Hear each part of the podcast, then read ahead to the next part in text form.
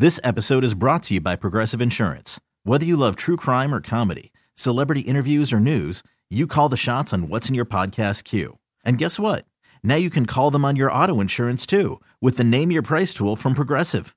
It works just the way it sounds. You tell Progressive how much you want to pay for car insurance, and they'll show you coverage options that fit your budget.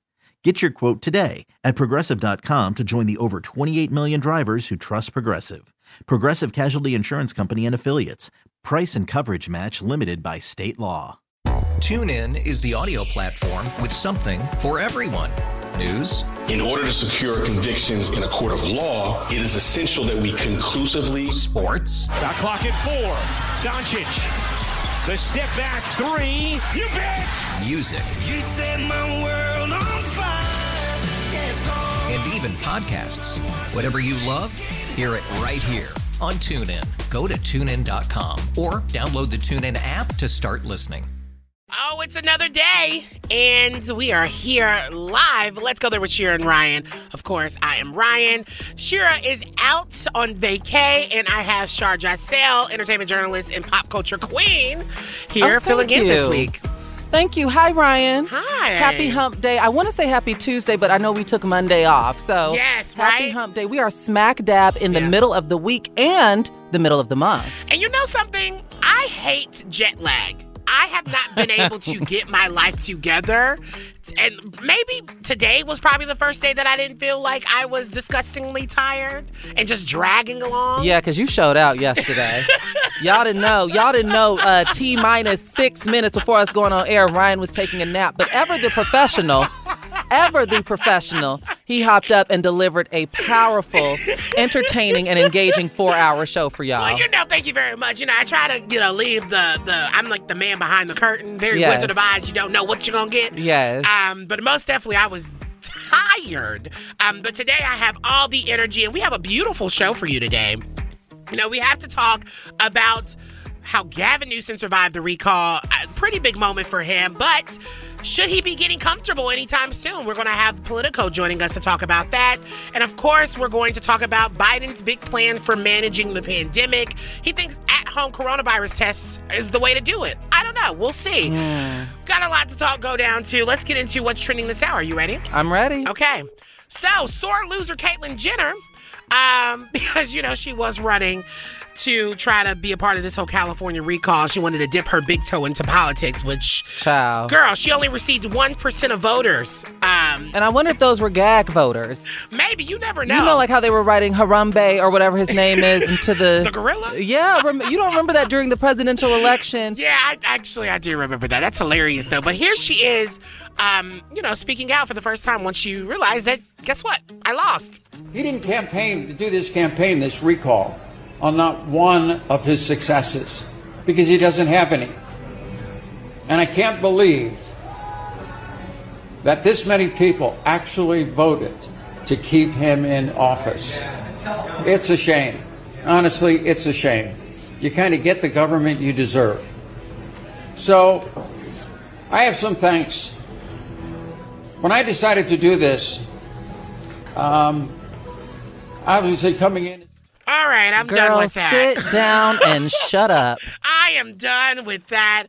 I mean, honestly, I'm surprised that she even really thought she realistically had a chan- chance. You know, she tried to hire people that worked on the Trump uh, Yeah. campaign and and was trying to kind of mimic some of the Trump actions. Her cognitive dissonance is one that should be studied in psychology books. Because yeah. she's one that leads the charge. It's intense. It's really wild. Uh, you know, yesterday we talked about Nicki Minaj as well after she made claims about the COVID vaccine, and honestly, she's getting she's getting it like handed to her right now. To be and, she- quite and honest, it's, it's rightfully so. deserved. Um, Dr. Anthony Fauci, the nation's leading infectious disease expert, had to debunk a claim made by Nicki Minaj.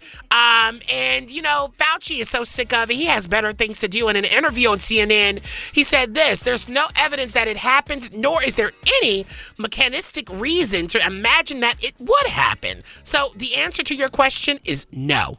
That man had a sexually transmitted disease or infection and lied about it, and Nicki really sat up there and ran with And it. she's I mean, still going. She's still right as of now. We are live on This air. is- but this is- she is still tweeting. This and tracks. It's disgusting to know. And people are actually protesting. Her fans and other folks who are uh, uh, also have her same mind frame are protesting in Atlanta uh, in front of the C in, uh, Okay. in front of the CDC. I've had quite enough. It's it's absolutely ridiculous. I've had quite enough. Um, and so yeah, I we have more headlines coming up next, of course, next hour. But right now, I want to get into the T report. What's happening over there? What's the You know what? I was doing some digging, and you know, earth signs and fire signs go together like PB and J. I know. Look at us. Uh, look at us. I know. There's Barack and Michelle, Uh-huh. Beyonce and Jay, and Prince Harry and Meghan Markle. Now, Prince Harry, now Meghan Markle is August 4th Leo, and Prince Harry is a September 15th Virgo. Now, he got a very powerful birthday present uh, earlier today as he and Meghan Markle appeared on the cover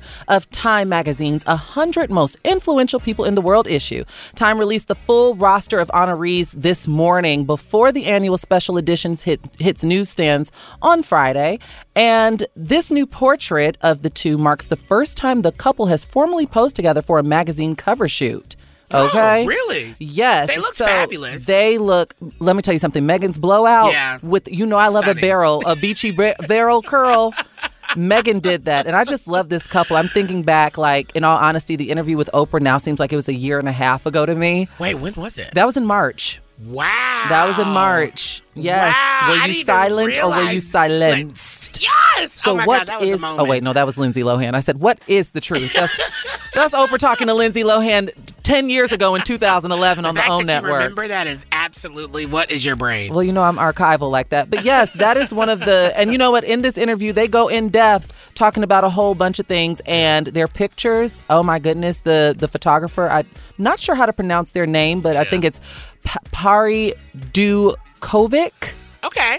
Well, their Instagram has the photo spread, and these two are still glowing and smiling ear to ear. And I was going to say, head over to wearechannelq.com to check it out because the story's there. And of course, everything you need to know about everything we're covering is there.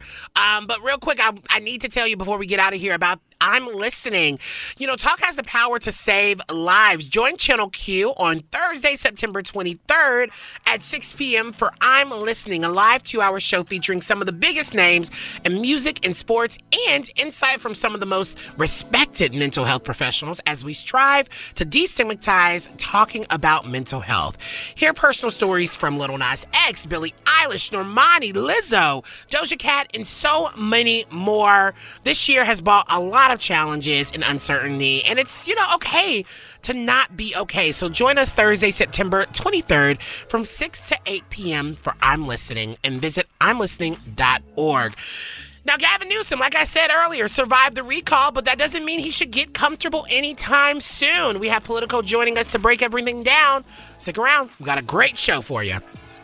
Let's go there with Shira and Ryan, Channel Q. Okay, so Gavin, uh, Governor Gavin Newsom served survived the California recall that gained national attention. But what should he be focused on moving forward? Joining us for this conversation is Colby Bermel, uh, the California Politico reporter. What's up, Colby? How you doing? Good. Hey there. Thanks for having me, guys. Yeah, so I mean, this this is a moment that we were all hoping because at first it was kind of mixed signals. Were Democrats going to come out and vote? It was a little slow moving train, but it seems like you know, he, should he, Gavin Newsom really feel confident moving forward that he won this recall? What do you think? Like, what does it say kind of about his political power at this moment? Yeah, so Governor Newsom definitely got his power reinforced last night, and he's up like for regular uh, reelection um, next year, of course. So he's probably going to cruise to like a landslide um, in that, unless some crazy circumstances happen. But as you say in politics, it's always about like the next election. So, uh, you know, um, like with Governor Newsom, we're actually thinking uh, maybe about 2024, which is the presidential election, because Newsom has been talked about for years as someone who could run for president. Yeah, I, I'm. I must say that I breathed a sigh of relief last night when those results came in, but also was shocked at the amount of money Republicans spent on this recall that could have went to fixing some of the issues that they've been complaining about. But I have to ask, what is now expected of Governor Gavin Newsom now that he has won this uh, this recall election? What's now moving forward? What's expected of him?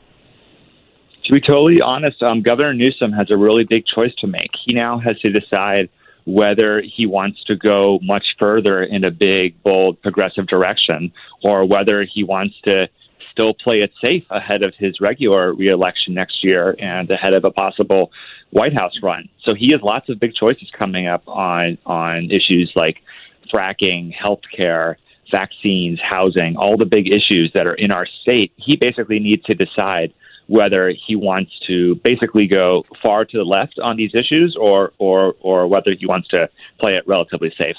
Yeah, and I don't think he can play it relatively safe anymore because it, it does seem like, I mean, everyone's talking about the unfortunate homeless crisis that is going on in this state. And we, we're seeing it all the time. And he's made these promises and nothing's really happening. But I also think, can one governor actually mm-hmm. ha- do anything about this at this point because it's gotten so bad? Um, there's always things that the California can pull out of its hat. You know, we have a huge budget surplus right now, obviously, which Governor Newsom deployed to great effect during the campaign. You know, um, like giving out those uh, $600 checks, lots of other spending. So, like the governor definitely does have a lot of executive authority.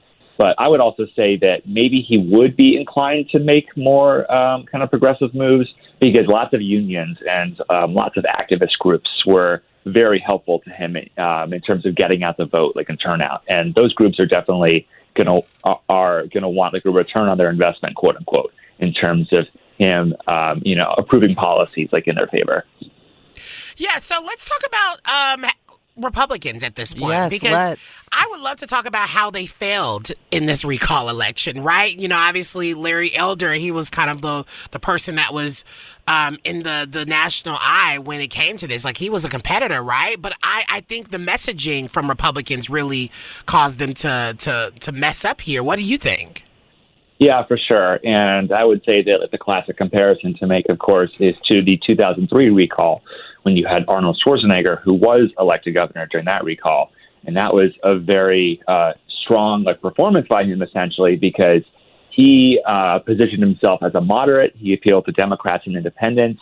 He definitely, uh, you know, um, unified all sides of the political spectrum um, compared to Elder, who basically doubled down on the far right essentially. He did not make any effort to go for independents like the Democrats.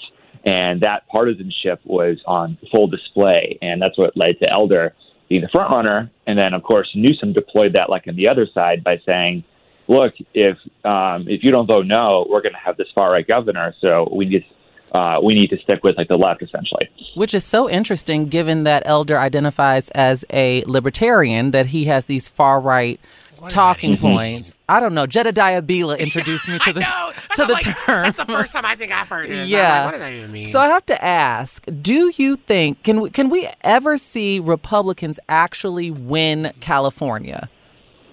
And and if they do, when do you think when is there a way that you uh, a year maybe you can predict down the line that you see that possibly happening? Well, I don't really know actually, because as y'all know very well, California is already a um, just a state where like the majority of residents are racial minorities, and that's only going to be increasing, of course. Like, and the state is only yes. going to be becoming more blue, and so I would say that if any um, like Republican would want to have any success, one they would have to appeal to the independents and Democrats, and two there would have to be some really crazy circumstances happening that really make the current Democratic governor just, you know, um, like just go up in flames, essentially. Yeah. Um, during the 03 recall, there were the rolling blackouts, right. there was the new gas tax, there was the budget deficit, all these really crazy things. And like that isn't to say that we didn't have a crazy time right now, of course, like with COVID, with wildfires, with homelessness, of course. But it really needs to be all these pieces lining up for for the It'll be like to the favor, perfect like the storm. Yes, exactly. Well, thank you so much, Colby Bermel, for joining us. Once again, he is a California political reporter, and we thank you for joining us for everything we needed to know. Yeah. Um, thank you so much. Have a great day. You too. Now, coming up next, President Biden believes at home COVID tests are the key to managing the pandemic moving forward. But is it really? We'll be right back, so don't go anywhere. This episode is brought to you by Progressive Insurance. Whether you love true crime or comedy, celebrity interviews or news, you call the shots on what's in your podcast queue. And guess what? Now you can call them on your auto insurance too with the Name Your Price tool from Progressive. It works just the way it sounds. You tell Progressive how much you want to pay for car insurance, and they'll show you coverage options that fit your budget. Get your quote today at progressive.com to join the over 28 million drivers who trust Progressive. Progressive Casualty Insurance Company and Affiliates. Price and coverage match limited by state law. TuneIn is the audio platform with something for everyone. News. In order to secure convictions in a court of law, it is essential that we conclusively. Sports. Shot clock at four. Doncic. The step back three. You bet. Music. You set my world on fire. Yes. And even podcasts. Whatever you love, hear it right here on TuneIn. Go to tunein.com or download the TuneIn app to start listening. Nerds. Today's episode is sponsored by NerdWallet's Smart Money Podcast. Ready to expand your financial game? NerdWallet can coach you on smart strategies like choosing investments, finding your next credit card, and setting a budget that works for you. Score major points towards your summer vacation by learning expert tips for choosing a high-yield savings account and how to build wealth by investing in index funds. Slide into summer with smarter decisions in 2024. Follow NerdWallet's Smart Money Podcast on your favorite podcast app. Future you will thank you. Let's go there with Shira and Ryan, Channel Q. Now, the COVID 19 response plan President Biden unveiled Thursday envisions a plan to make quick turnaround test kits cheaper and more accessible than ever. So, is this the key to managing the pandemic? Well, joining us for this conversation is local reporter from the Washington Post, Fenit Nirappil. Thank you so much for joining. Hi, thanks for having me. Hi, yeah. So, can you break down before we really get into this conversation about uh, Biden's plan that he unveiled Thursday? Like, for anyone that didn't see it, what was he saying? Sure. So, the President Biden's plan to expand testing is just one broader part of his plan to to uh, tackle the Delta surge that's brought uh, hospitalizations uh, to really high to really big highs in many parts of the country, and is expected to spread north. So the issue that President Biden is trying to address is that we've never really had widespread coronavirus testing in this country, and we've always lagged behind the need. And right now, there's not really a shortage on uh, the lab tests when you go and you get the swab done and it's sent off to a lab and you get it back uh, two or three days later. There's not really shortages there, but there are shortages in getting those rapid tests. So if you're going to go go to a wedding, you can get the test on Friday and then as an extra precaution to make sure that you're not going to be contributing to a super spreader event, for example. So now the Biden, the Biden administration, the federal government is going to be using authority to procure almost 300 million rapid tests and distribute it to community health centers and other places across the country so that rapid testing is going to be a bigger part of our arsenal in our fight against COVID. Hmm. That that's crazy. Uh, just to think about how this is going to be like tracked. But I have to ask, what's the difference between like the in-home tests and like the PCR tests? So ge- generally, the rapid in-home test is less is less accurate. There are some nuances um, to that, but I mean, you can just kind of think about it common sense that what's sent off to a lab is generally going to be more reliable than what's uh, sent back. And if you do get a positive test, a positive test result on a rapid test, you still should get it confirmed with the lab, with the lab test. And the other um, uh, reason why that's important too is because uh, when we get tests at the lab, that's a key part of the coronavirus response system right now because that's what triggers lo- the uh, local health department to reach out to you and say, "Hey, you're tested positive. We got to find out who else you might have exposed." And warn them that they should be quarantining too, and then they can give you the guidance for how long you should be staying away from people. So rapid testing can be faster, but it can also mean that we might be blind to some of the cases happening in our community. Well, I do wonder is this a priority that we should be taking on, or should we be focusing on vaccine hesitancy? Or both? I mean, is it possible that we could do both at the same time? Yeah, the, pu- the public health authorities say it's always like and and and Yeah. a of everything. But it just There's feels no like one silver bullet. Right, but it also feels like we should be prioritizing one over the other, especially when I'm thinking about vaccine hesitancy, which could really just solve it all instead of us having to worry Yep. about an accurate at home test. Mm-hmm. Mm-hmm. Yeah, so here's the reality right now. Um, even when people are getting vaccinated at this point, when like the Delta surge has already hit your state, it's kind of too late at that point, at least for that particular surge, because it takes weeks uh, to get to get immunity. Like with this Delta variant, like I don't. One of the things I don't think people fully um, comprehend is you are so much more likely to get it now if you're in a room with someone who has COVID than you were this time last summer this time last fall because it's so contagious.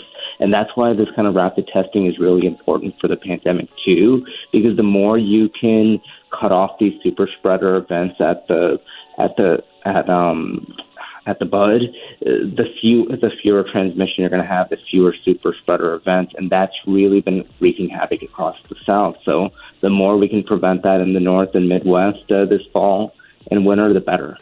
Yeah, I have to agree. Thank you so much for joining us, uh, Nirappil, who is a local reporter from the Washington Post. Thank you so much for being here. Glad to be on. Thanks for having me. Okay, so we got more show coming up, and let's talk about unvaccinated TikTokers because they are coming together under a new name. And Lord, you have mercy. not believe what it It is. It sounds racist. It's actually really teetering that line. Yeah, we got the show coming up. More. Let's go there with Shira and Ryan, Channel Q. Sitting here and I'm thinking. From now on, I refuse to be referred to as unvaccinated. I want everyone to now call me a pure blood. Okay. Um, so unvaccinated TikTokers, as you just heard, are reclaiming this really super racist term uh, called pure blood. Um, and now According to this article, of course, if you're a Harry Potter fan, that you heard that term there, where it was drawing parallels with like Nazi doctrine of the master race. And as a concept, basically, it's been used to justify some of the worst crimes against humanity in history. Yeah, It also is. Is my mic on? I can't Of hear course your mic is oh, on. Okay, okay. Of course. Live radio. Well, my my earphones are a little. well, you have one of them flipped over. Oh, okay. Maybe that's it. um, but this is reminding me. I don't know if you remember a few months back when there were a certain group of like little straight boys that went around rebranding themselves as super straight. Uh, to show that they're not attracted to trans women or some some nonsense like that. Just weird. Yeah, it's very. These TikTok catchphrases uh, that are popping up need, Yeah. deserve to be interrogated. But go ahead. Well, no, this new pure blood trend seems to have gotten a big boost from a conservative TikToker influencer. Her name is Lindsay Marie, and that's who I just played just a second ago. Where in a post she shared this last week with hashtags like Harry Potter, hashtag pure blood, and hashtag unvaccinated. You know, I I just don't really understand this view. This video has racked up nearly 250,000 views, and she's But- now promising her followers that a line of pure blood merch will feature Okay, an image of a lion in the text "pure blood, unmasked, unvaxxed, unafraid." Uninvited. Don't come. don't come. What I'm what I'm curious about is Yeah, what do we think about this?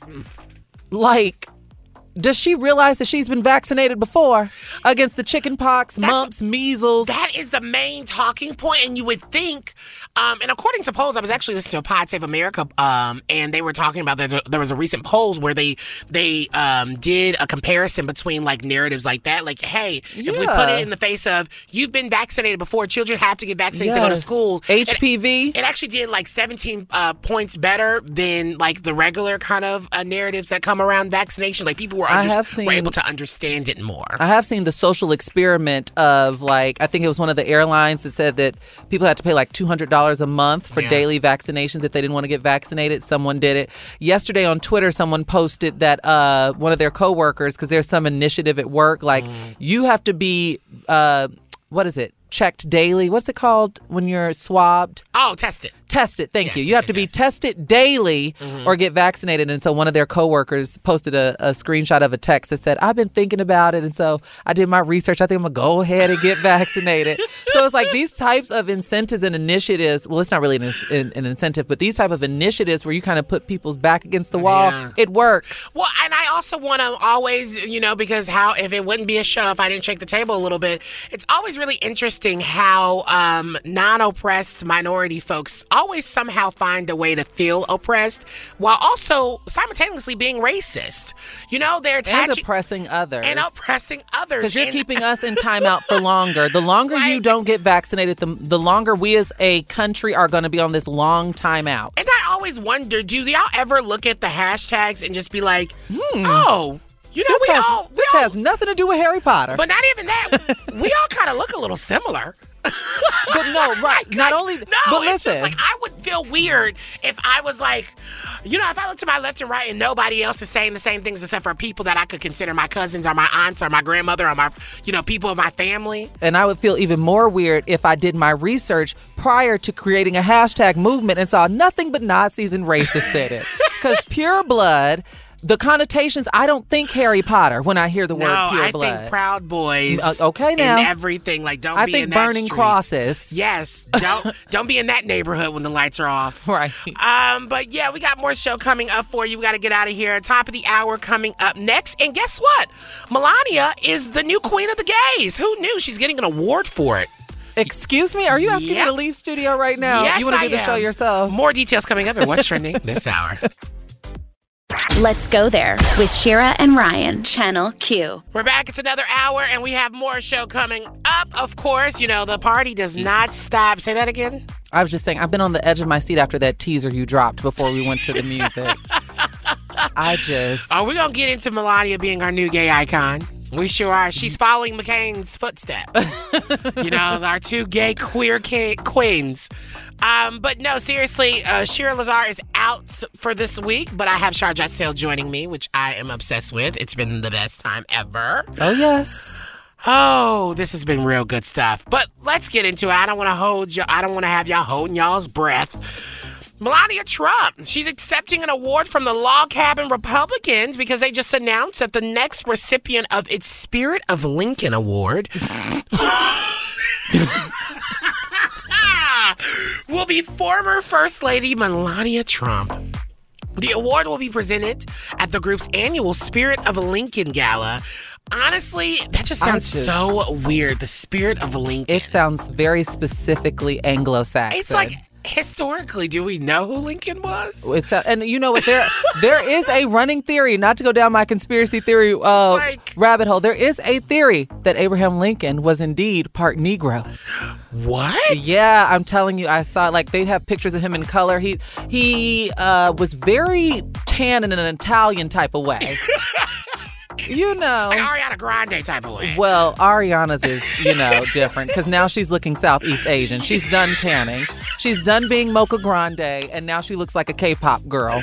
and I say that with love in my heart. I love Can Ari. Please, we gotta stop. um, but however, yes. So it's funny that you know I that know they're. conspiracy theory yeah, I'll sh- I'll show you during break. Yeah, I want to. I need to know that. Well, this is um their annual Spirit of Lincoln Gala, which will be held at the Trump's Florida home, Mar-a-Lago, on November 6th, according to the Washington Blade. Melania Trump will also deliver a speech at the event, and Oh, hopefully, gosh. she's not copying anyone else's speech, right? Antigay. I hope Saint Hoax is there to capture the good moments. Oh my God. In a statement about the awards for Mrs. Trump, the Log Cabin Republicans attempted to explain their reasoning, saying this during and after her time in office, First Lady Melania Trump has proven time and again her leadership on these principles. Her Be Best initiative focused on those most vulnerable Oh, among us, gosh. children, by encouraging them to be their best, drawing attention to young Americans' social and emotional health issues that LGBT uh, Americans of all stripes empath- empathize with. Are they on? Are what planet are they living on? Melania Trump didn't do anything in her time in the White Hou- House except for, you know, decorate during Christmas to make it look like, you know, Night of the Living Dead and wear a very offensive jacket down to the border. Well, that's she didn't do anything. You know, we've had um, the Log Cabin Republicans on our show before, and oh, I know. thing- I've talked to one of them. Yeah, one thing I just will never ever understand is like their reasoning behind any of the work that they do. I just don't get it. But that it- maybe it's not for me to get, but you know, it's it's a little weird. I'm gonna move forward though. Congratulations, gay icon Melania Trump. You're doing great work apparently. I just I Um, can't. now I have to throw over to uh, the T report. Are you ready for it? I am ready for the T report. Okay, let's get into it real quick though.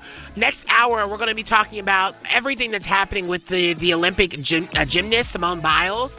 Um, the gym because they're all speaking out. They're uh, basically the FBI has been failing to protect them from sexual abuse, and there's a clip that will honestly choke you up. So we're going to play that next hour. But let's yeah, go I was looking at some of that on the news this morning. But Ryan, please tell me you heard about CBS's new show about activism. It's Yeah, like the Hunger Games with activists. I found out about this weeks ago, and I tweeted about it and screenshotted it when it was on the website. And now the- everybody's having the conversation. Why do So, we yeah. have to commercialize everything? Usher's attached to it, Priyanka Chopra and Julianne Hough. Now, Julianne Hough actually uh, released a statement this morning, um, basically saying that she is not qualified to act as a judge. And I must say, I must agree, the show shouldn't even be in production. Well, one, why she signed on to do it, so she clearly did think she was qualified at one point. And I think people aren't letting her live because if you remember a few Halloweens ago, she dressed up as Crazy Eyes from Orange is the New Black. She donned blackface and put her blonde, straight hair in Bantu knots. Oh, But anyway, when CBS announced an upcoming reality competition uh, series called The Activist that will feature activists competing to promote and raise funds for their various causes, many critics and Ryan Mitchell on social media felt th- that the concept missed the mark because a lot of people have been joking saying the reality show already exists and it's called social media. Yes, That's what it's called. activism. Yes. That's literally it. Yes. Um, so yeah, Julianne took to her Twitter and sh- I mean, excuse me, her Instagram, and she says the last few days have been a powerful demonstration of real-time activism. Thank you for using your voices, calling me in, your accountability, and your Oh, I'm I am. I am deeply I'm listening to everything with an open heart and Because mind. I know someone with that language. Hold on, let me finish. I'm almost done.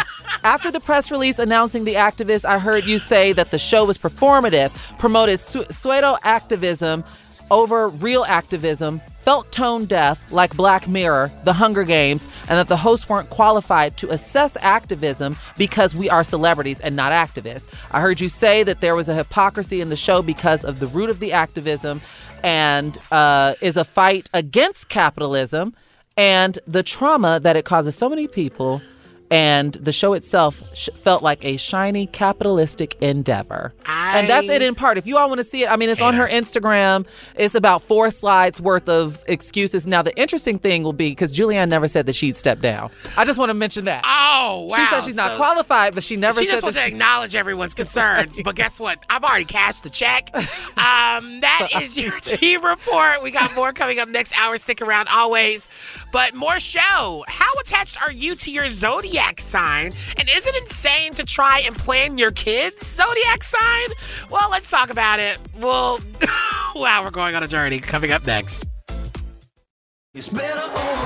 After investing billions to light up our network, T-Mobile is America's largest 5G network. Plus, right now, you can switch, keep your phone, and we'll pay it off up to $800. See how you can save on every plan versus Verizon and AT&T at T-Mobile.com slash across America. Up to four lines via virtual prepaid card. Allow 15 days. Qualifying unlocked device credit service ported 90 plus days with device and eligible carrier and timely redemption required. Card has no cash access and expires in six months. After the end of a good fight, you deserve an ice cold reward. Modelo the mark of a fighter. You've earned this rich golden lager with a crisp, refreshing taste. Because you know the bigger the fight, the better the reward. You put in the hours, the energy, the tough labor. You are a fighter, and Modelo is your reward. Modelo, the mark of a fighter. Drink responsibly. Beer imported by Crown Port Chicago, Illinois. There are any number of reasons you might consider selling your home. That's where an agent who is a realtor comes in to navigate the process to sell your home in a way that's right for you. Because that's who we are. Realtors are members of the National Association of Realtors. Let's go there with Shira and Ryan, Channel Q. You know, the millennials, I feel like, and I feel like it really started with millennials where everything started to become about the zodiac, the astrology of it all, right? Like, what's your sign? What what's your rising? What's your moon? It's definitely a talking point in, It's in intense. Los Angeles. I mean, most, and that's the thing. When I was growing in the South, I didn't. I mean, there was like some talk about like, oh, I'm a Leo. I know it, a little bit of what that is, but it feels like when I moved out here to the West Coast, the first question is, Yeah.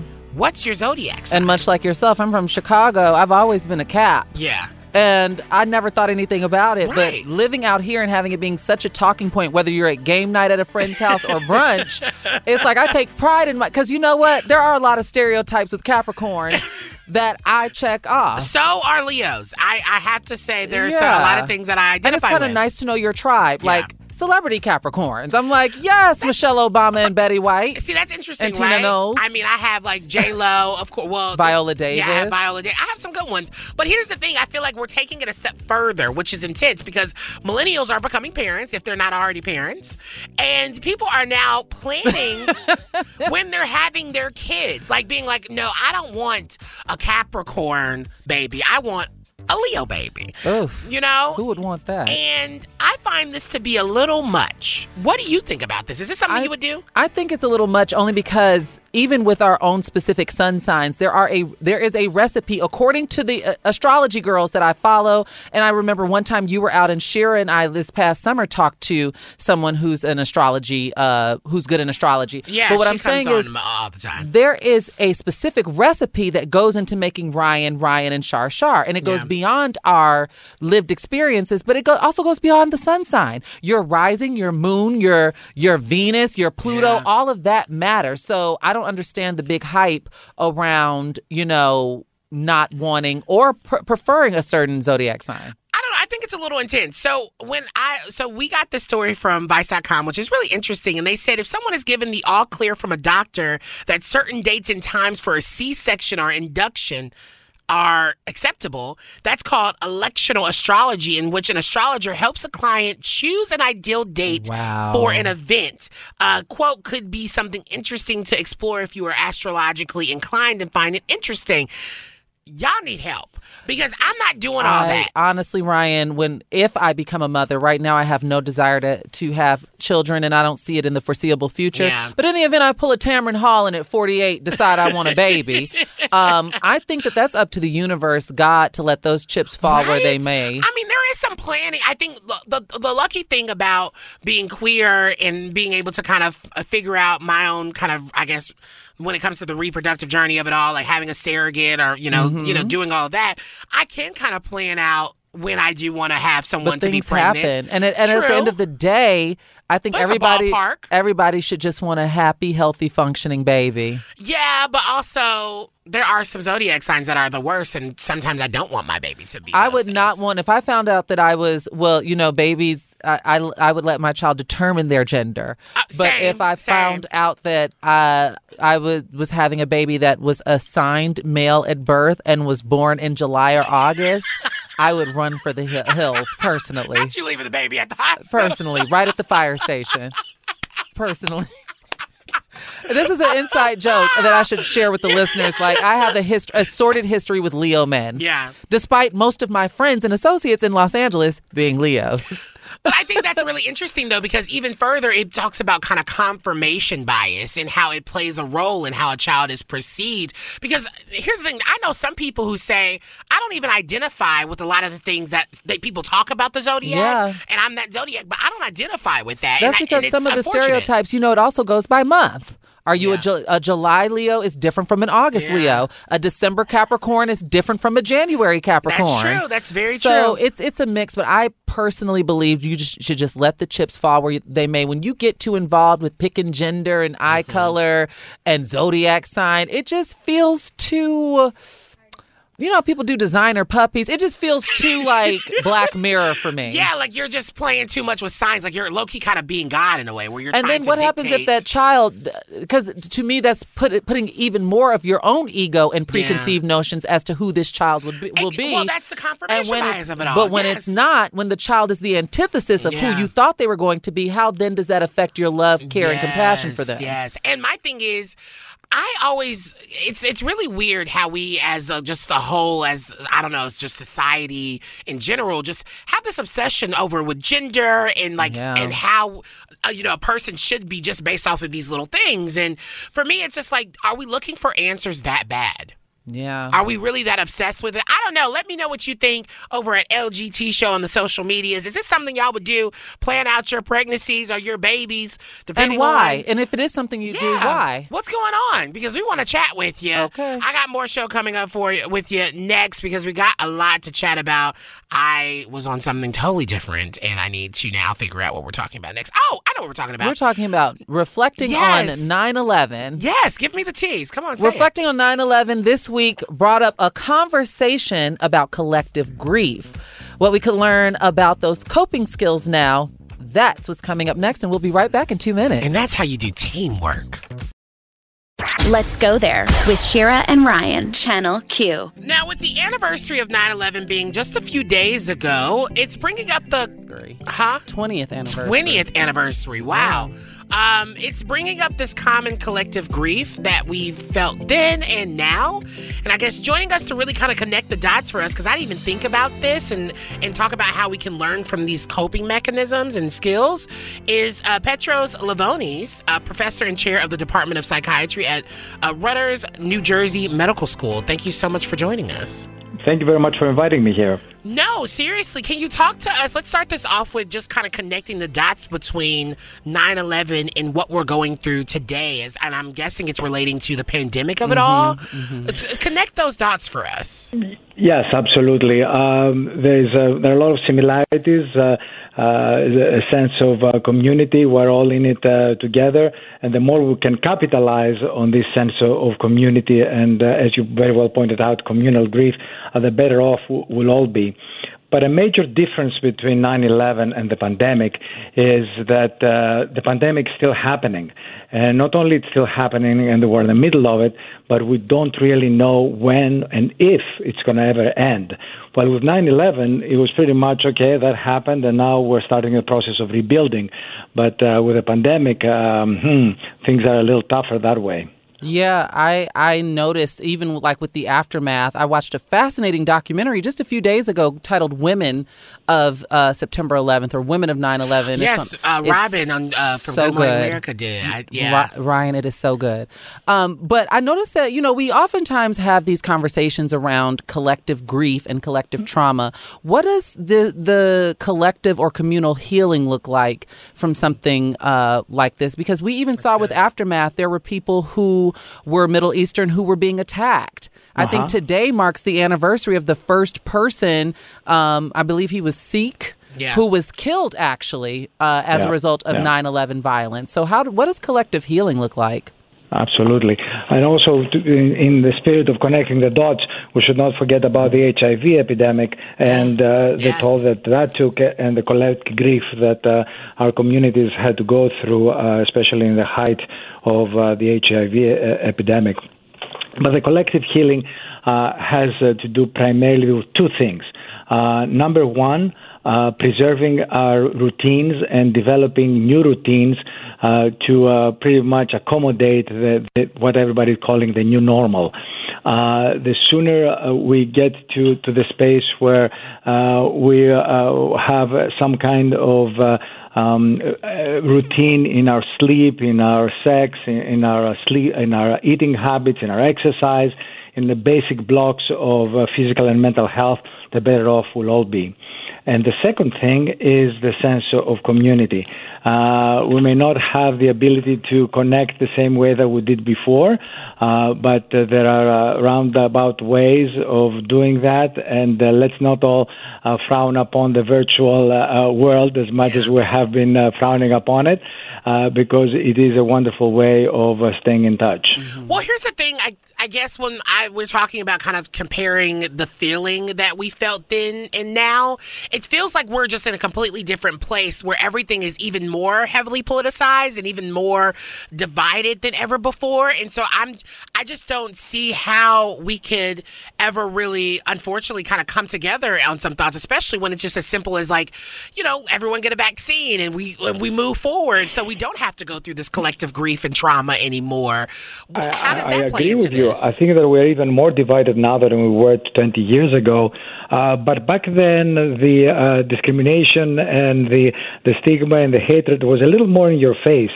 Uh, what makes things uh, even more difficult today is that we have to deal with a lot of uh, unconscious bias, with a lot of things that are working uh, under the surface. Uh, well, back then, it was the slurs were flying right and left.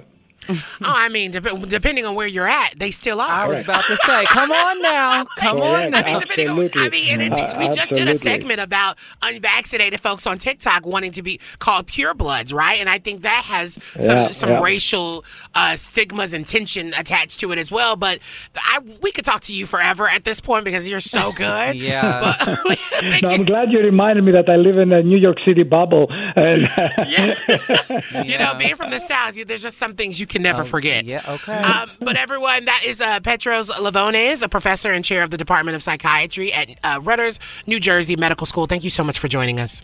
thank you. Woo, that was so good. Oh my God, we got more show coming up next. I just want us to to think about that conversation and how we could all be going on this journey of collective healing. More Let's Go There coming up next. Let's go there with Shira and Ryan, Channel Q. Okay, so this lady, uh, she was traveling Alaska Airlines, right? And on this flight, she's, you know, she's a plus size woman. Let's uh, say this because she was escorted off of her flight um, because of her outfit, and now she's calling out the treatment of her um, and also plus size bodies to change. So basically, she's a salon owner. Um, Her name's Raylan Howard. Yes, and she was boarding a flight with her family from Seattle to Alaska. And she said that no security guard, TSA agent, or a, a flight attendant commented on her appearance. But after about an hour in the air, a conversation about her body would result in police intervention. So she's wearing this. Uh, Wait, they were already in the air? yeah, they were in the air. They were So on the- did they make an emergency landing to escort her off? We're gonna get to it. So during her flight, she uh, she said that she experienced motion sickness, knowing um, she had a sports bra underneath. She removed her crop top, which would later cause an issue. So she's wearing this like cheetah print crop top and some biker shorts, and she takes the crop top off and she has her sports bra on. Right? It feels like that's no big deal. And according to the uh, website, Alaska Airlines dress code is defined as quote casual. Um, now she's Not that casual. she said when that happened, uh, she her uh, basically she she wanted to see the dress code. She says she was told to Google it, and then things continued to escalate when landing and flyers were asked to remain seated while officers boarded on and escorted her to a private room. And basically, they let her know in a TikTok where as she's documenting that she's not in any criminal, you know, trouble, but they got to get down to the nitty gritty of this.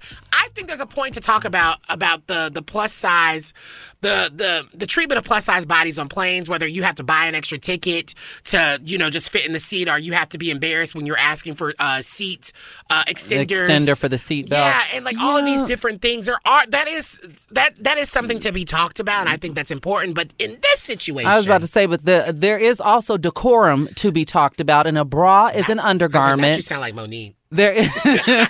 Listen, I'm just gonna give it to you, Shar style. You know, a bra is an undergarment. But a sports bra seems like you can watch. You can see people going to uh, Yes. Trader Joe's on a, with a sports You- bra and some biker shorts. You can, but I do not think that it is appropriate attire for the plane. Why? I just don't. You're covered up. It's I a don't get it's it. a it's a little too lax, and I don't care if it's on a plus size body or you know someone else. I don't listen. We could disagree on do this. you think? Do you think that she and we? Do you think that she would have gotten all of this trouble if she wasn't fat? No.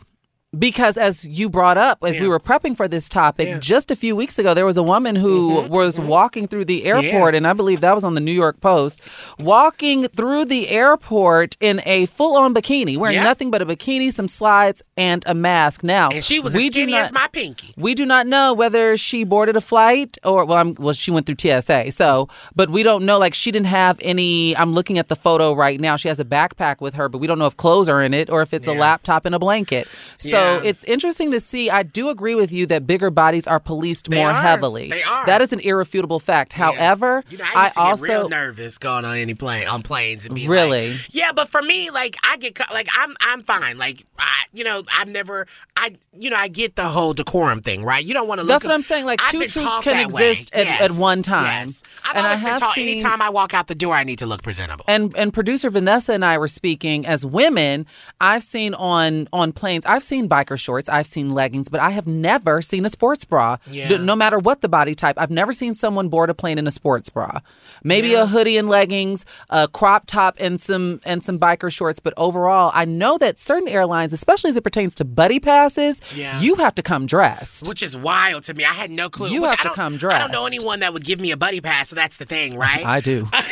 Well, okay, so to, to put a little uh, bow on this, she did say that Alaska Airlines offered her free flights. They offered her uh, originally a discount on her flights, um, but she said she didn't take anything. She's like, all of this feels like a slap in the face for uh, Oh, I for what taken they put me through in front of my family and my six year old child. She said, you can't do that to people and then cover it up with some free flights. Absolutely not. Does that make me um I, mean, uh, I would have took the free flights. I was to say, I. I'm like, what does that say about my character? Because I would have. And also, in fairness, I know that she explained that she was experiencing motion sickness, so she decided to remove her shirt. I still don't get the connections for that. I mean, neither. I, but I don't get motion sickness. I could see I if get motion she. sickness, but I'm not. I, I get motion sickness in the in the back of Ubers. Oh no, I've never gotten motion I get sickness. really sick, I can see if she but- said that she was getting overheated, but if you're getting motion sickness, girl, if you don't ask these people for some ginger ale and an aspirin and go to sleep, or why not take a take something to help your flight easier? You know, like I know people who take edibles or a little Nyquil or something. Yes, like there's yes, yes, things yes. that that that can be done that can prevent this. Well, let us know your thoughts. Of course, we have more show. Top of the hour coming up next. We're playing the Simone Biles clip that is literally, I mean, Trigger honestly, warning. It's intense. She's crying and she uh, has me choked up even thinking about it. We're going to be playing it coming up next because there is a close to the whole FBI situation, the Nassar investigation. Yep, we're talking about it up next. Let's go there with Shira and Ryan, Channel Q. All right, another hour down, and we got so much more show to go. I hope you are sticking around and having a good time because, honey, I'm living for today's show. It's been a really good one. And Shar Jossell, of course, is making the day even better. Thank you, Ryan. You're very welcome. It's a great day. No, filling in for Shira Lazar while she is out on vacay. Now, coming up this hour, we are talking about. Now, is it better to quit before you get fired from a job? Because, you know, the pandemic has made a lot of people just quit their jobs. And sometimes people are just doing it without having a job lined up. They're just like, I'm ready to go. Tamron Hall did a whole show on this last week. Well, guess what? We're now doing it as well. We're doing a segment. we're doing a segment. And then, of course, uh, we're going to talk about your rich friends and should they admit that they have financial privilege? Should y'all even be talking about finances? We're going to talk about it. But right now, let's get into what's trending this hour. The World Anti Doping Agency, WADA, um, if you're not familiar. Oh, I gotta turn down the music a little bit. It's a little loud. Yeah, it is. Uh, okay, why y'all just didn't say that? Y'all here giving me like sign language. Well, because just- we're not trying to interrupt your flow. now take two.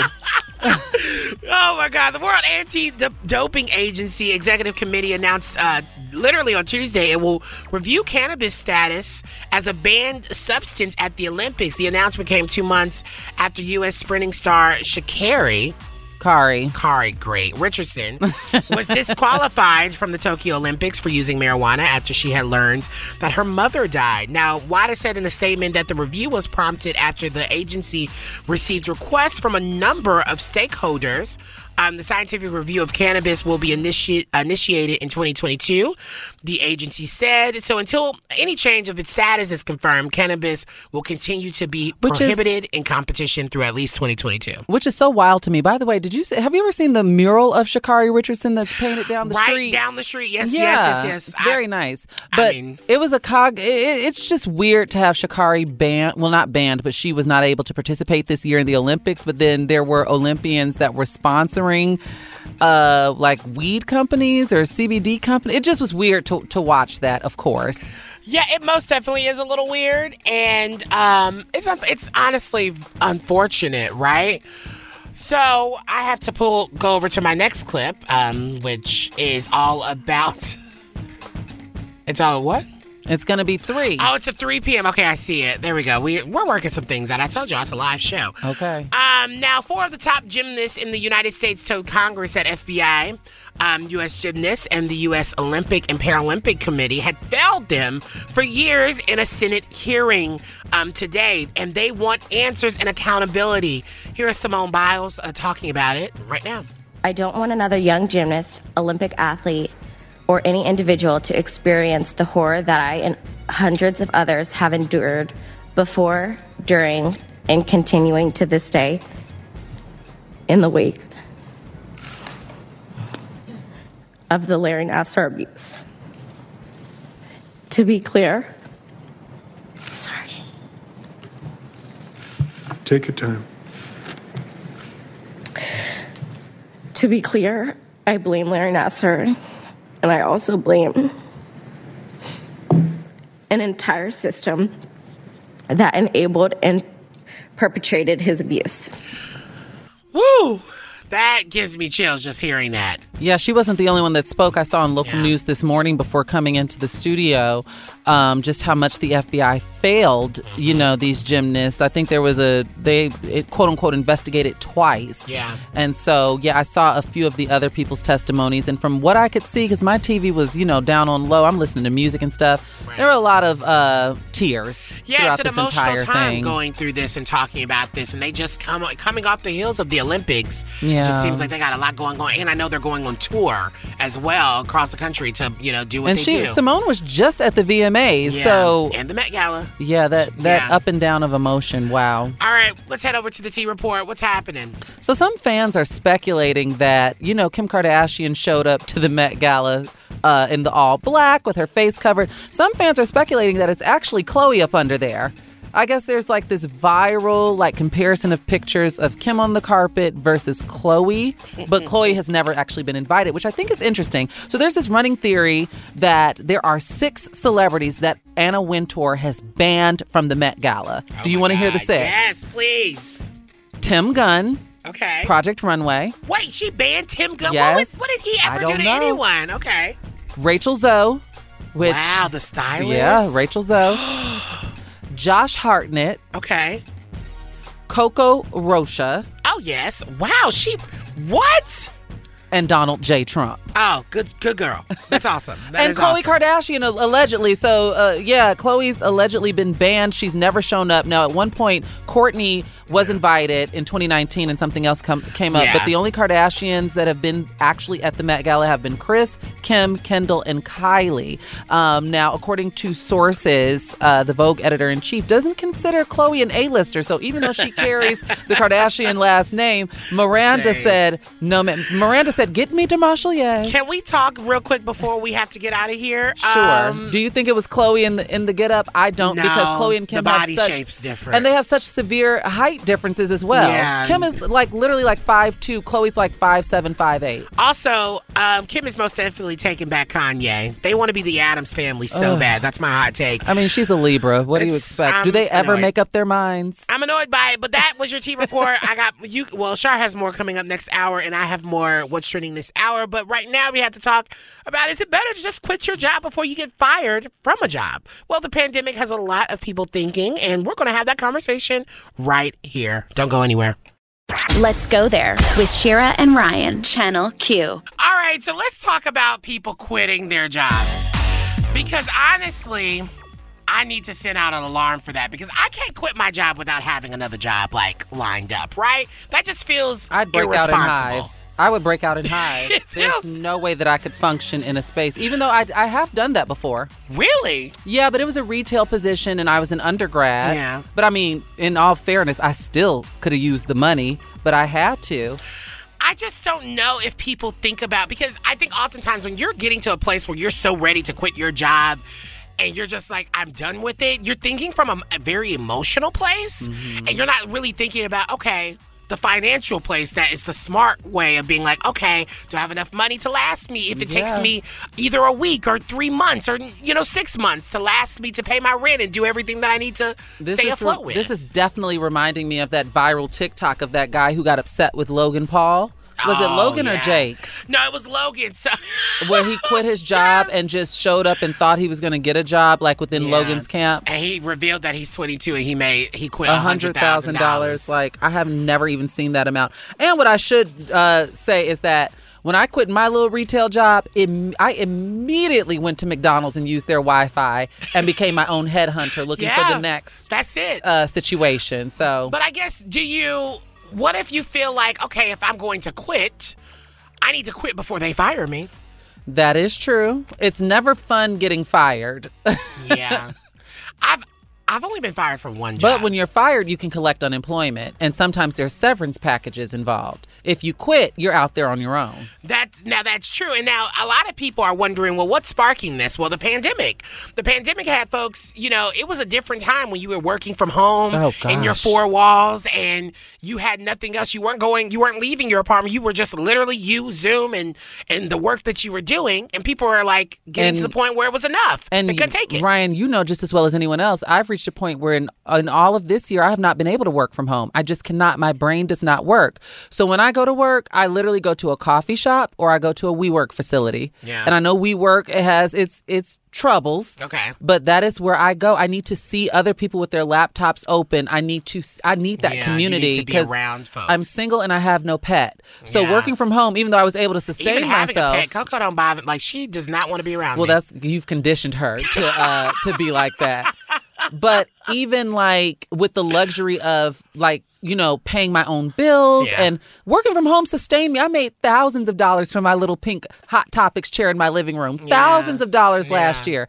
I my brain does not work at home, especially when it pertains to writing because you know I write for them Right. every week. Yes. So I can't. It's like it just doesn't work. So let's talk about the pros and cons of this. We already kind of talked about the con is quitting can make it harder to get unemployment benefits and severance pay, which and is get another job. My mother always says it's easier to get a job if you already got one. well. I, well, I think getting fired is harder. Is probably going to be make it harder to get another job versus quitting. If quitting, you could just say you say in the interview, being like, "Well, I think that chapter was done, and I wanted you to grow say that more." regardless. No, if you're getting fired, people are going to find out. Oh, if I'm calling your references and your people, But your being references like, "What are they don't have- talking about?" Let me tell you something. I have been friends references since I've been 16. Shut up. So you're call, you're acting like Yes. they work. I got one of my friends. I got one of my friends a job. The last time I did it was 2018. I want to Well, say. Well, you do have the voice for that. Like you could, anybody would believe. and they you. called me. I was very convincing, and I said yes. He was my production assistant um, at a station I will not name. It's local news in Chicago. Wow. And he was great, and da da da da da. And he called me two days later and said he got the job. Now Are you kidding? That's kind of like he didn't Cash App me or send me any flowers or anything. But I, I did my part. I did my part. And I've been Wait. doing literally since I was 16. I called people out of school. I just have that voice where people, I guess, just believe me over the phone. Uh, now. My son Ryan Mitchell won't be in for periods one through four today. He'll be in just in Wow. time for see, lunch I and could never. I have too much anxiety. I live with anxiety too much to even be to think that that was an idea for me. I would get to shake it on the Nope. phone and all. Like, I could never do Nope. that.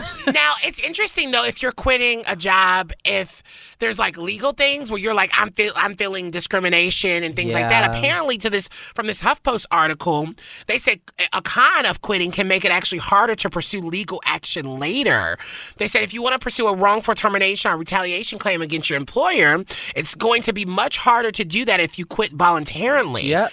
Um, I agree. that's actually wild to me because it's one of those things where if you are quitting, of course you're quitting for a reason. That should further My mental health is in shambles. Yeah, that should help further your cause of actually being able to pursue any legal action that you need. Mm-hmm. But apparently, actually no, because they talked to a um, a lawyer that said if you leave willfully, in a lot of cases you forfeit those claims. You can't sue for termination if there was never a termination. Mm-hmm. Now, I guess out of all this conversation, you honestly just kind of got to do what's best for you.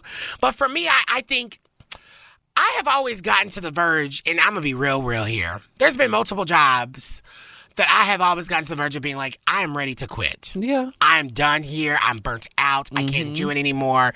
People are taking advantage. Mm-hmm. They're not seeing me in the ways that I want to be seen. They're not treating me in those ways.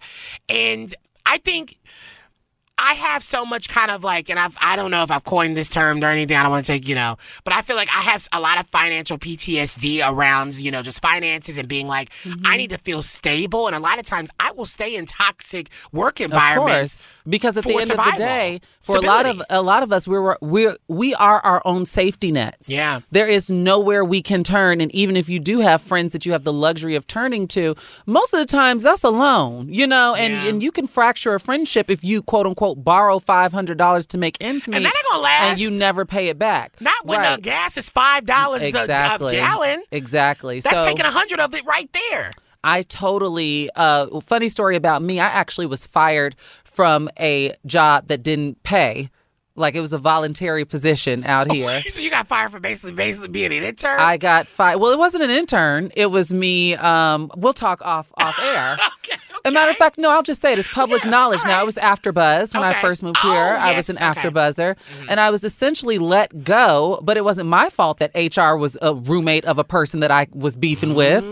So it's like you know the interwebs of of what that is, and I'm pretty sure plenty of people of color and black folks have stories from from that production studio. And that's also another thing, right? I- when you're thinking about it from this conversation from an intersectional lens, it's going to be different on how you know Oh, we handle it versus how our, Oh, our and that's probably why I stayed for so long. I mean, I love I love the art of the broadcast, Yeah. but however, it's just it's one of those things like you said to to loop it back to your initial point. As adults, you really have to weigh your options. And if you do not have a robust Yeah. savings account or good connections, good networking, Yeah. it really makes no sense for you to leave your job. The best Yeah. thing that I could tell you is to be on your stuff while you're at that. Like when I worked at Bunim/Murray, at one point I was looking for another job and I was also interviewing on my lunch break. I would Uber across town and interview. I'm kidding you not. I mean, and here's the thing: this conversation we've been talking a lot about finances, and you even brought up maybe asking your friends for a loan, especially I'm if you saying have. if push comes to shove, Well, because we have no safety net. But a lot that brings us. us to our next conversation that we're about to have about, you know, should you be talking about finances with your friends, especially if you know your friend makes a ton of money? Yeah. There's finance privilege there. Let's talk about that because this could be a little bit triggering for folks. Oh yes. Let's go there with Shar and Ryan, Channel Q. Okay, so let's talk about privilege. So obviously that word can be very triggering for some, especially when you're talking about it within race, white privilege. And there's also a term that's been around for a while, financial privilege, right? Where you are existing in a space where you don't have to worry about finances. You can you you have the coin. You can either come from it or you've established yourself enough. Oh my god, I'm spitting everywhere. You've established yourself enough and um you have that financial privilege. And I think a lot of the conversation now is if you are friends with someone who is better off than you, they have more of a financial financial privilege than you. Should they, you know, should they kind of own up to that? Should they be picking up the check sometimes? Should they be, you know, being mindful about that when it comes to friend group like trips and things like that? Yeah. Should they be taking on more of uh, a stake, I guess, because they are have this financial privilege? What do you think about that? Well, what's funny is I was thinking about this topic when you introduced it. I wouldn't say that I come from financial privilege, but to a degree I do. I was raised in a very, I guess it would be branded like an upper middle class black family in the suburbs of Chicago. Yeah. So I had to deal with the harshness of the world once I was out on my own. And I was like, wait, how did my parents make this look so easy? Like, you Yeah.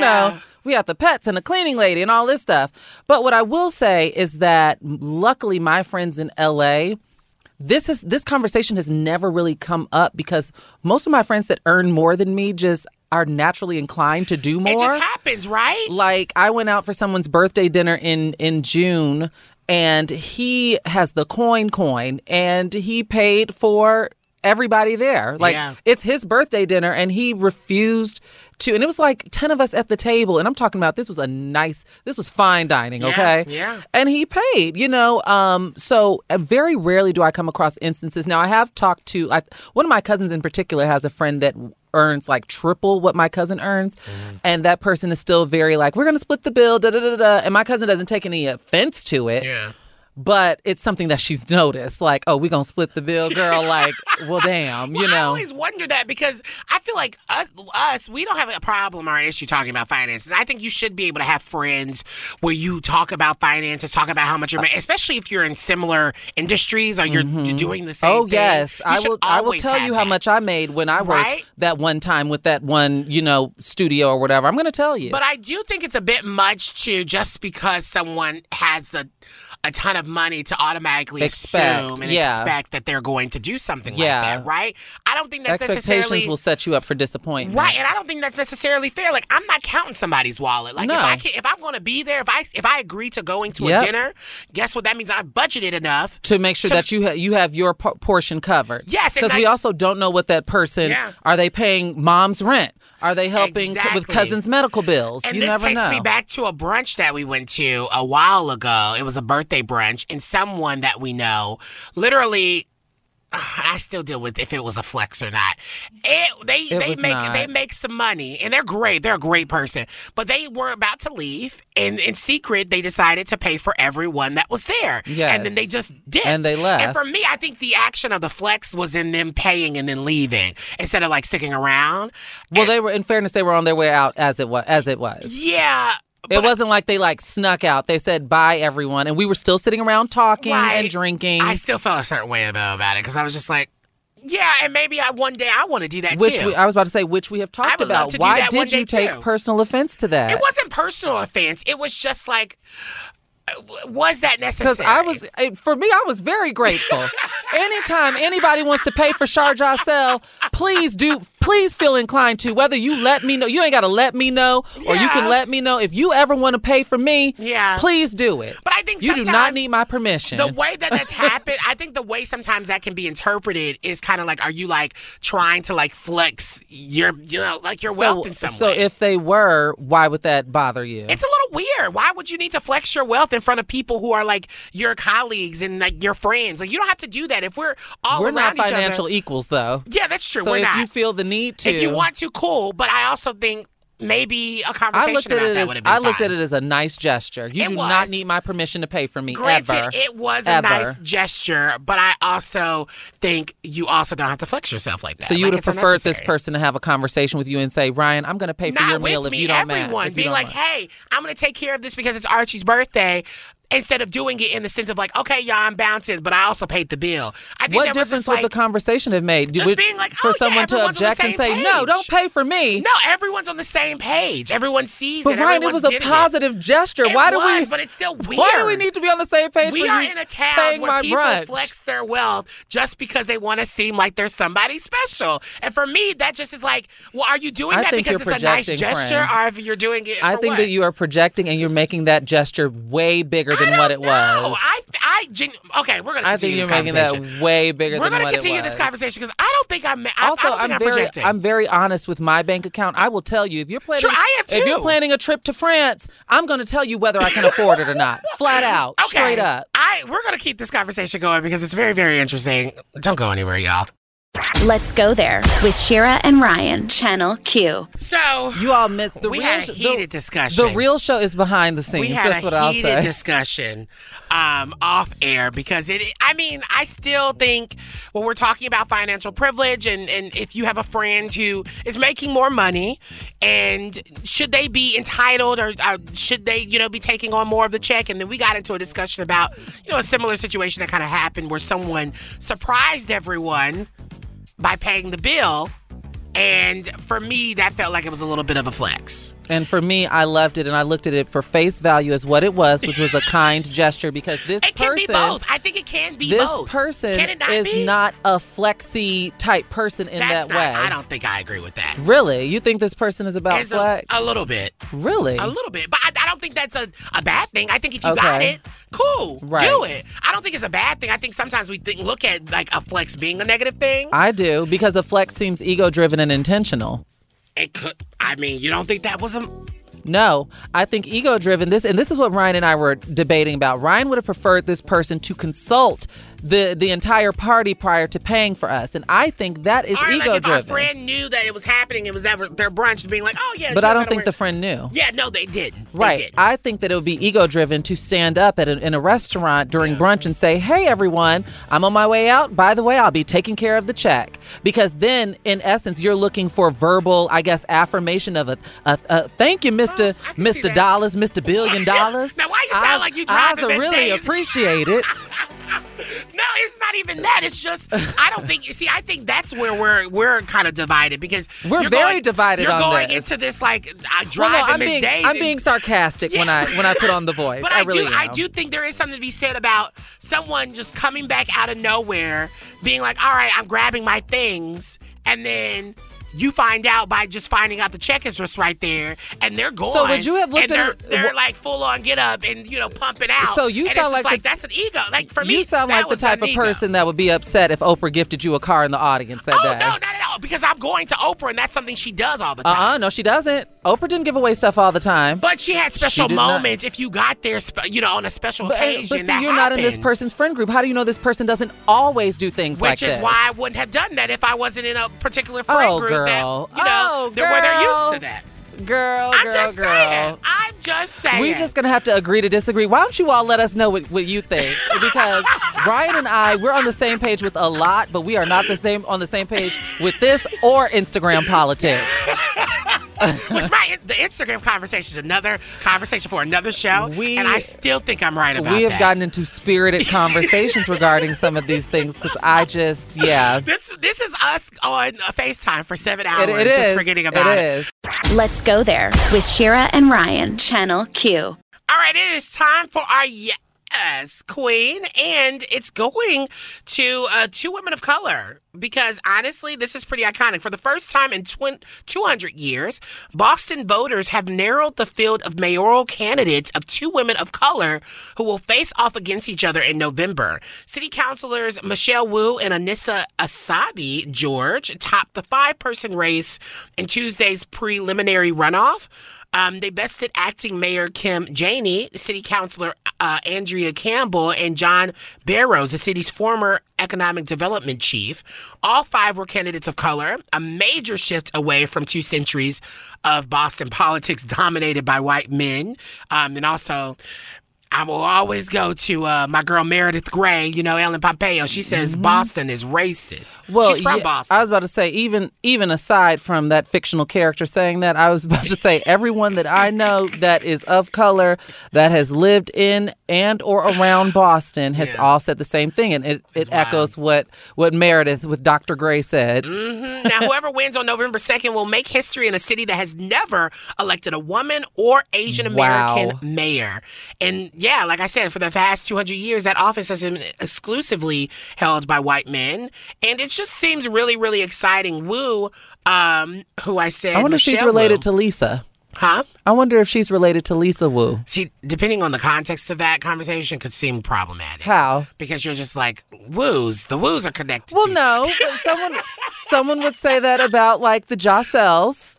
I wonder if she's related to Shar. Who else other do you know that is a Jossell besides your family? Uh, you're right. Okay, that's fair. That's Now, fair. Michelle Wu said this I'm overjoyed that we are confident um, we've made the top two and are moving on to the final election. I just want to take a moment to honor and thank this historic field of candidates, an amazing moment for the city of Boston. I mean, big yes, So- queen to them. So either way it's sliced, history will be made. Oh, period. Most definitely. And that is your Yes Queen. We want to thank everyone for listening. Today was such a fun show. Shar Jossell, I want to thank you always. You'll be back tomorrow, of course. I will, and maybe I'll bring you lunch if that's not a problem. Please. Oh my gosh, if that's not a It is problem. a pro- but you asked. you prefaced it now. I'm, I'm expecting, you know, well, I hate. well, then maybe I won't. I think that's it. I hate surprises. Okay. I Here we go, surprises. Oprah. That's it. Here Anyway, we go. okay, Oprah right. does too. Uh, stick around though after the show for Love Line, where Dr. Chris will be covering healthy conflict and getting the sex you want. Period. We need that. And then, of course, on tomorrow's show, we're talking heteronormativity, what it means, and why it is harmful according to experts.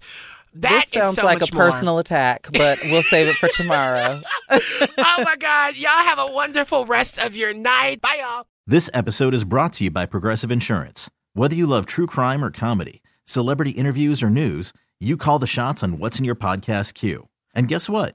Now you can call them on your auto insurance too with the Name Your Price tool from Progressive. It works just the way it sounds. You tell Progressive how much you want to pay for car insurance, and they'll show you coverage options that fit your budget. Get your quote today at progressive.com to join the over 28 million drivers who trust Progressive. Progressive Casualty Insurance Company and Affiliates. Price and coverage match limited by state law. TuneIn is the audio platform with something for everyone. News, In order to secure convictions in a court of law, it is essential that we conclusively. sports, Shot clock at four. Doncic. The step back three. You bet. music, You set my world on fire. Yes, and even podcasts. Whatever you love, hear it right here on TuneIn. Go to tunein.com or download the TuneIn app to start listening. Nerds. Today's episode is sponsored by Nerd NerdWallet's Smart Money Podcast. Get your head in the financial game with smart investing and budgeting tips straight from the nerds. NerdWallet's experts will set future you up for success with dependable, fact-based insights. No financial misinformation allowed. Learn how to save on your summer vacation, find your next credit card or loan for a big purchase, and invest in your next index fund. Make smarter decisions in 2024. Follow Nerd NerdWallet's Smart Money Podcast on your favorite podcast app.